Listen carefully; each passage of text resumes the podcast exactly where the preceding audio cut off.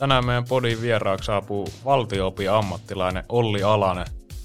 Olli ei ehkä ihan perinteisintä valtio-opin urapolkua on noudattanut, jos sellaista edes on olemassa. Mut kohta päästään vähän tarkemmin tutustumaan Olliin, mutta ihan nopeasti mä sanoin, että mitä hän tekee. Eli Olli on lasten ja nuorten säätiön toiminnan ohjaaja. Päästetään Olli vauhtiin. Mitä opiskelemaan? Mihin opiskelemaan? Missä voi opiskella? Mihin työllistyä opiskelujen jälkeen? Millaista opiskelu on? Entä opiskelijaelämä? Morjesta kaikille ja Olli, tervetuloa tänne meidän podiin. Haluatko tähän alkuun kertoa, että kuka sä oot ja mistä sä oot valmistunut? Mä oon valmistunut, olisikohan se ollut vuonna 2010 Helsingin yliopistosta, valtiotieteellisestä tiedekunnasta ja valtio-opin laitokselta. Me perehdyttiin tuohon valtio-oppiin vähän viime jaksossa ja kuulosti aika mielenkiintoiselta alalta. Voiko avaa sitä vähän lisää, että mitä tämä valtio-oppi pitää sisällä? Tuntuu, että sinä aikanakin, kun mä opiskelin ne 5-6 vuotta, niin jotenkin se oma käsitys valtio-opista muuttui moneen otteeseen. Varmaan se käsitys, mikä mulla tällä hetkellä siitä on, niin on myös aika erilainen kuin mitä mulla olisi silloin kymmenkunta vuotta sitten valmistumisen yhteydessä ollut, koska en ole sinänsä valtio-opin kanssa ollut juurikaan tekemisissä opiskelujen jälkeen, mutta valtio-opissa kuitenkin varmaan, vaikka siellä moni asia on muuttunut, niin koitetaan ymmärtää tätä ja hahmottaa tätä maailmaa erinäköisten poliittisten prosessien ja instituutioiden ja toimijoiden kautta. Mutta en koe olevani paras henkilö ehkä avaamaan valtio-opin koko kirjoa. Silloin kun sä hait opiskelemaan valtio-oppia, niin osasit sä kuvitella, että mitä tulevat vuodet tulee tuomaan tullessaan, vai oliko se vähän silmät kiinni sinne päin? No kyllä tosi huonosti osasin. Siis kyllä mä nyt varmaan pääpiirteittäin tiesin, että mitä asioita siellä käsitellään, mutta en ehkä niin hyvin sitä, että miten niitä käsitellään ja minkälaista se opiskelu itsessään on.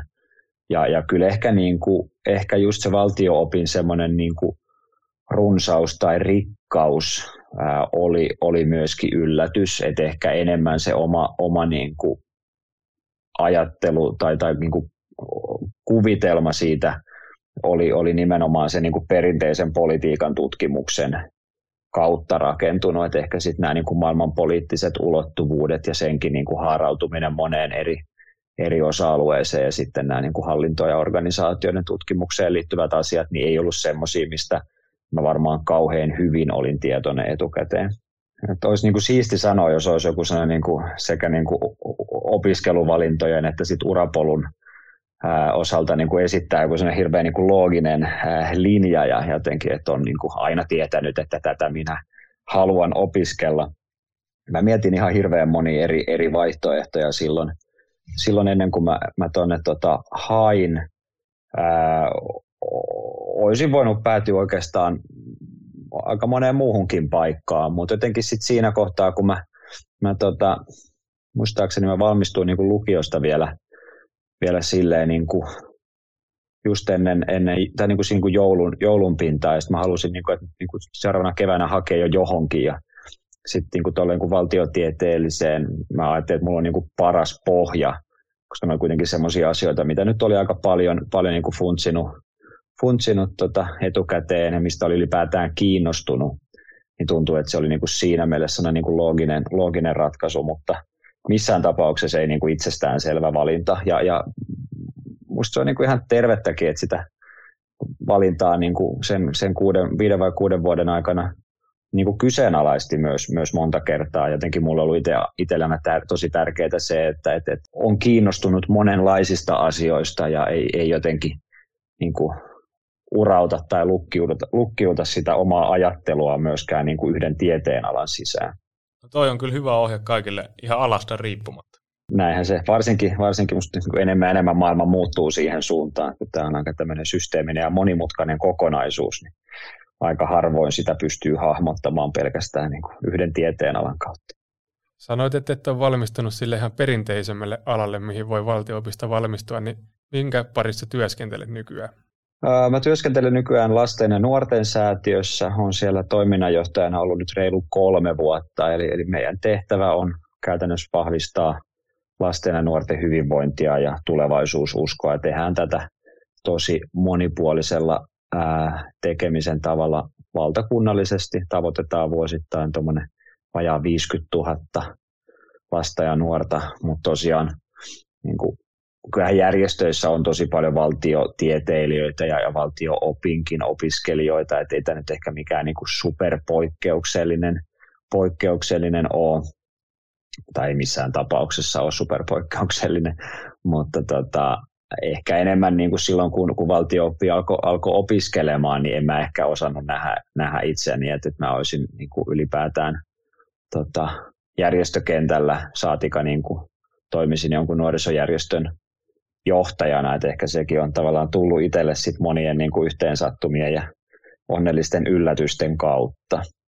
Meillä on muutamia tämmöisiä valtakunnallisia ohjelmia, ehkä esimerkkinä voisi vaikka mainita tulevaisuuskoulun, joka on tällainen ohjelma, jonka tehtävänä on vahvistaa lasten ja nuorten tulevaisuusajattelua, eli heidän kykyä ymmärtää tämän maailman muutoksia ja sitten toisaalta niin kuin valaa uskoa ja halua myös sen niin kuin paremman tulevaisuuden rakentamiseen. Se on aika uniikki toimintamalli, kansainvälisestikään niitä ei juurikaan ole. Ja siinä on itse asiassa niin kuin hyvin tämmöinen tieteellinen tai akateeminen pohja, että kaikki mitä tulevaisuuskoulussa tehdään, niin ammentaa tulevaisuuden tutkimuksesta, ja meillä on tulevaisuuden tutkija, joka sitä, niin kuin, sitä vetää. No itsellä siis kanssa tulevaisuuden tutkimuksen taustaa, että sitä kanssa sit valtio-opin ohella aika paljon opiskelin ja innostuin niin kuin nimenomaan sen semmoisista niin kuin ehkä enemmän niin kuin menetelmistä ja niin kuin näkökulmista. Se on yksi juttu. Sitten me tehdään lukutaidon eteen työtä. Meillä on sellainen kans valtakunnallinen Read Our-kampanja, jota ollaan muutaman vuoden yhdessä aika laajan kumppaniverkoston kanssa järjestetty. Ja niiden lisäksi varmaan semmoinen 10 muuta erinäköistä hanketta ja projektia, joilla koitetaan jeesata lapsia ja nuoria tunnistaa omia vahvuuksiaan ja tarjota ehkä semmoista niin kuin lisäarvoa esimerkiksi oppilaitosten tekemään työhön. Tuo on tosi tärkeää työtä, varsinkin tuo lukemiskampanja. Se on lähellä sydäntä. Toi kuulostaa tosi palkitsevalta toi sun työ, mutta onko sun ammatistakin tämmöisiä varjopuolia? No siis on varmasti kaikissa ammateissa on varjopuolia.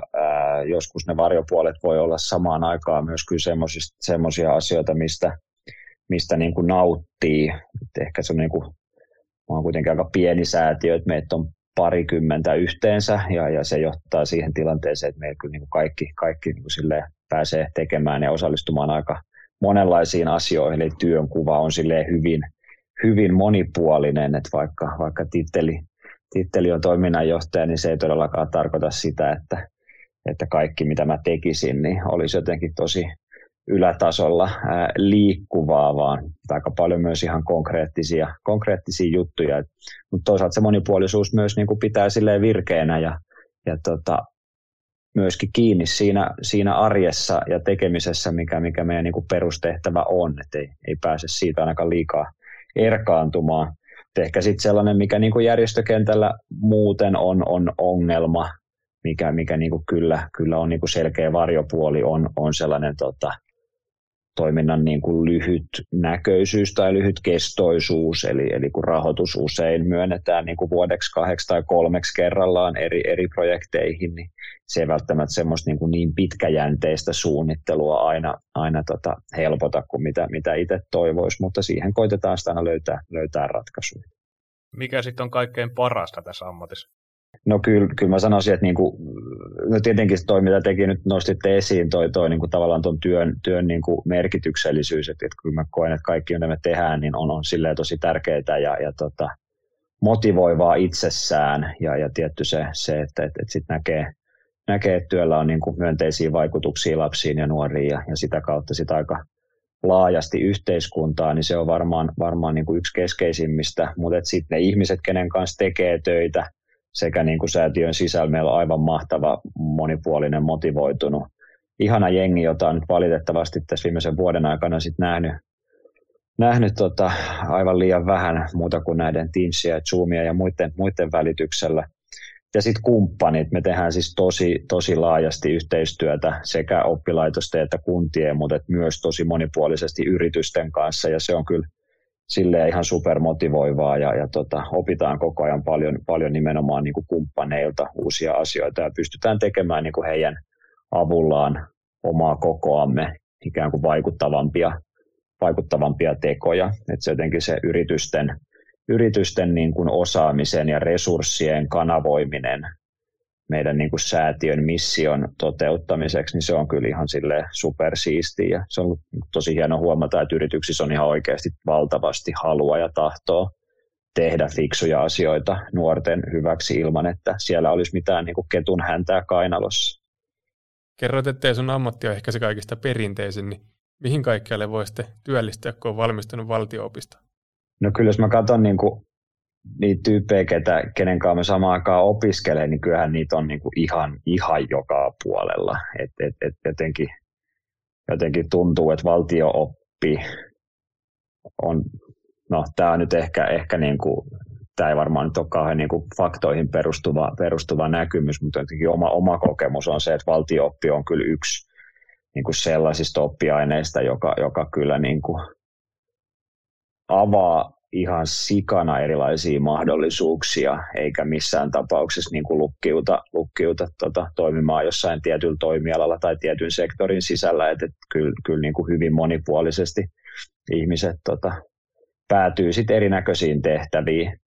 Joku voi pitää sitä hyvänä, mutta toki joku voi nähdä sen myös niin kuin huonona puolella.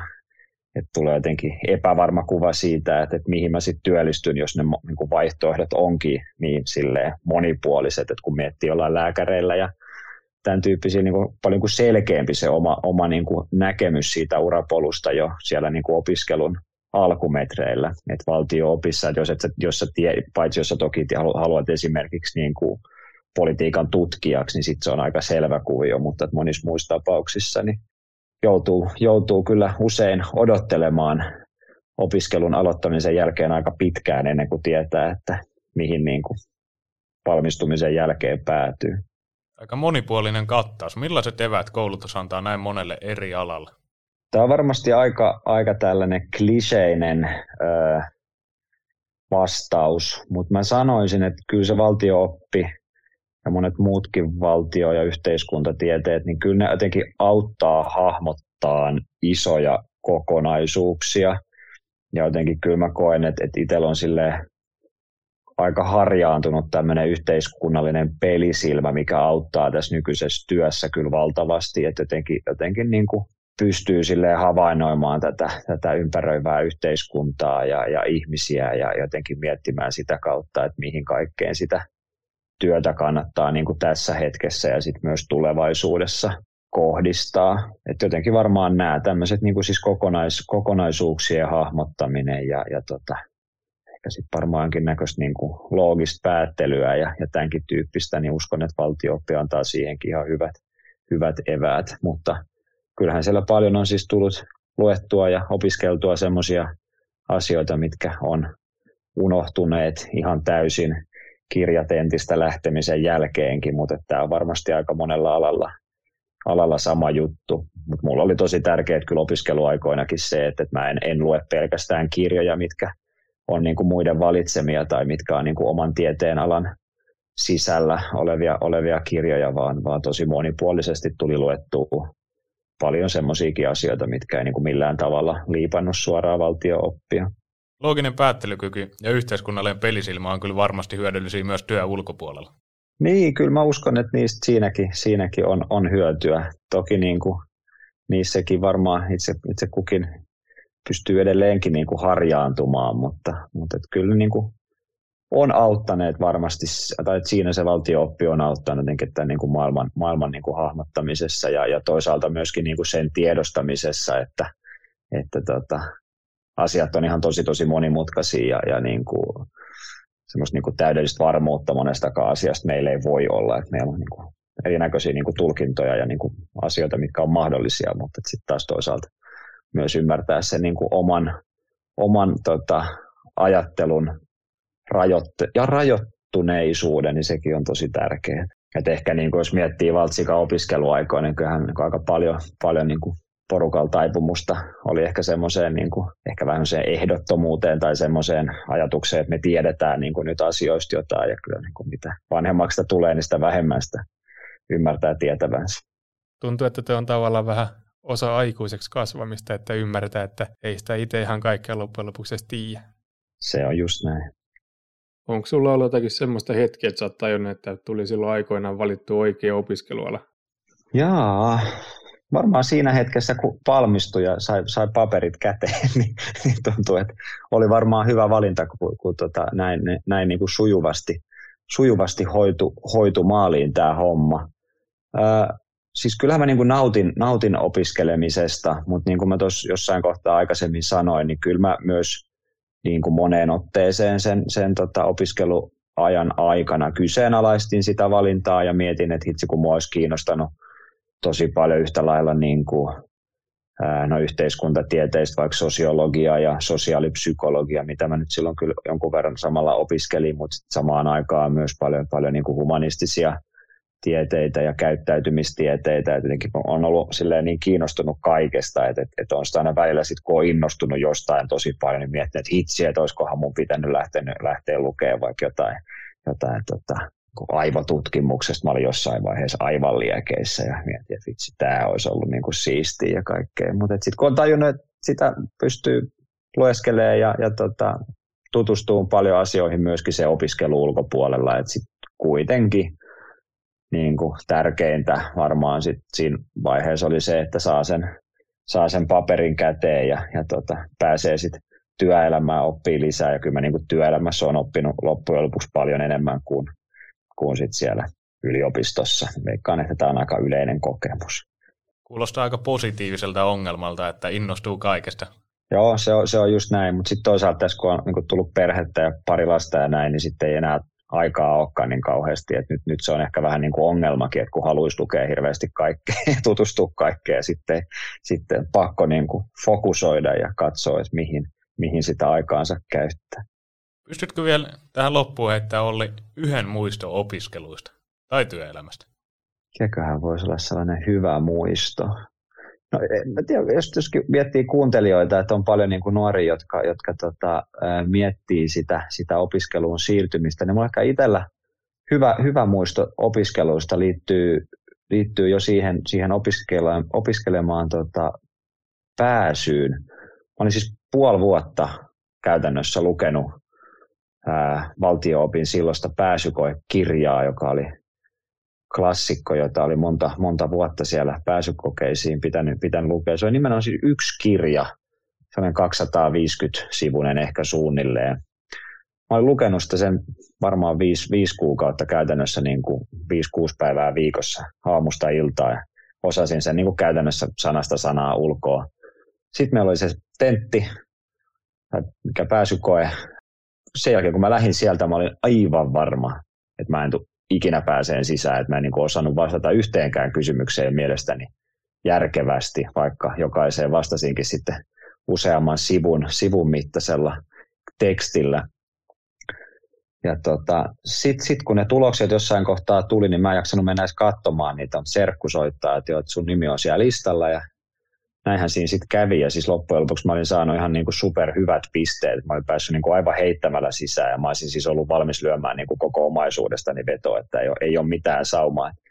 Ehkä toi on semmoinen, että jos sitten kun pääsykokeessa on käynyt ja jotenkin on epävarma fiilis siitä, niin kyllä jos sä oot tehnyt niin kuin duunis kunnolla, niin saattaa olla, että ne pisteet on paljon paremmat kuin mitä oletat. No itsellä on kyllä vähän vastaava muisto, että hauska kun jaoit ton, koska mullakin oli sellainen fiilis pääsykokeen jälkeen, että ei, en tule pääse kyllä sisään. Ja menin varmaan tunniksi syömään niitä eväslihapullia sinne Kaisaniemen puistoon, mutta loppujen lopuksi kuitenkin pääsin. Joo, toi on kyllä mielenkiintoinen, mutta siinä on tehnyt kauheasti duunia ja sitten tulee niinku tavallaan seinä vastaan, niin sitten siinä voi niinku tulla kaiken näköisiä fiiliksiä. Jakso alkaa lähesti loppua nyt ja meillä on ollut tämmöinen perinteinen 3 nopeita tähän loppuun, eli me esitetään sulle 3 kysymystä ja sä vastaat niihin mahdollisimman nopeasti. Selvä. Ensimmäinen tulee olemaan tämmöinen jatka lausetta -tyyppinen, kaksi viimeistä vähän vapaampia kysymyksiä. Apua, nyt alkaa jännittää. Anna tulla. Valtio-oppi on? Yksi yhteiskuntatiede muiden joukossa. Mitä olisit halunnut tietää jo ennen opintojasi aloittamista? Sen valtavan kirjon, mitä kaikkea mahdollisuuksia se sisältää. Mitä haluat oppia? Enemmän ja enemmän kaikesta. Kiitoksia paljon, Olli, että pääsit tänne meidän vieraaksi. Joo, kiitos Olli paljon sulle sun ajasta ja hyvä jakso, hyviä vastauksia. Hei, kiitos teille. Oli mukavaa käydä.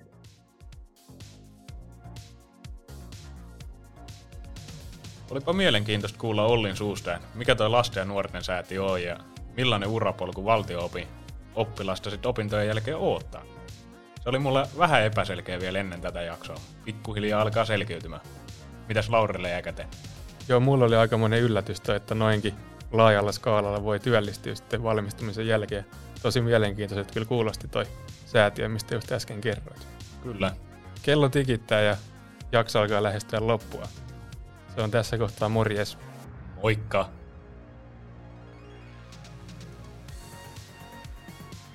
Opiskelemaan podcastin sä voit löytää Instagramista nimellä Opiskelemaan Podi, LinkedInistä nimellä Opiskelemaan ja myös meidän nettisivuilta opiskelemaan.com. Opiskelemaan Podin ovat tuottaneet Oskari Valkama, Lauri Talvitie, Janne Peltokorpi ja Eero Reijonen. Yhteistyökumppaneita on Tuusulan kunta, TAT, Nuoret ja talous, Nuorten akatemia ja Suomen lukiolaisten liitto.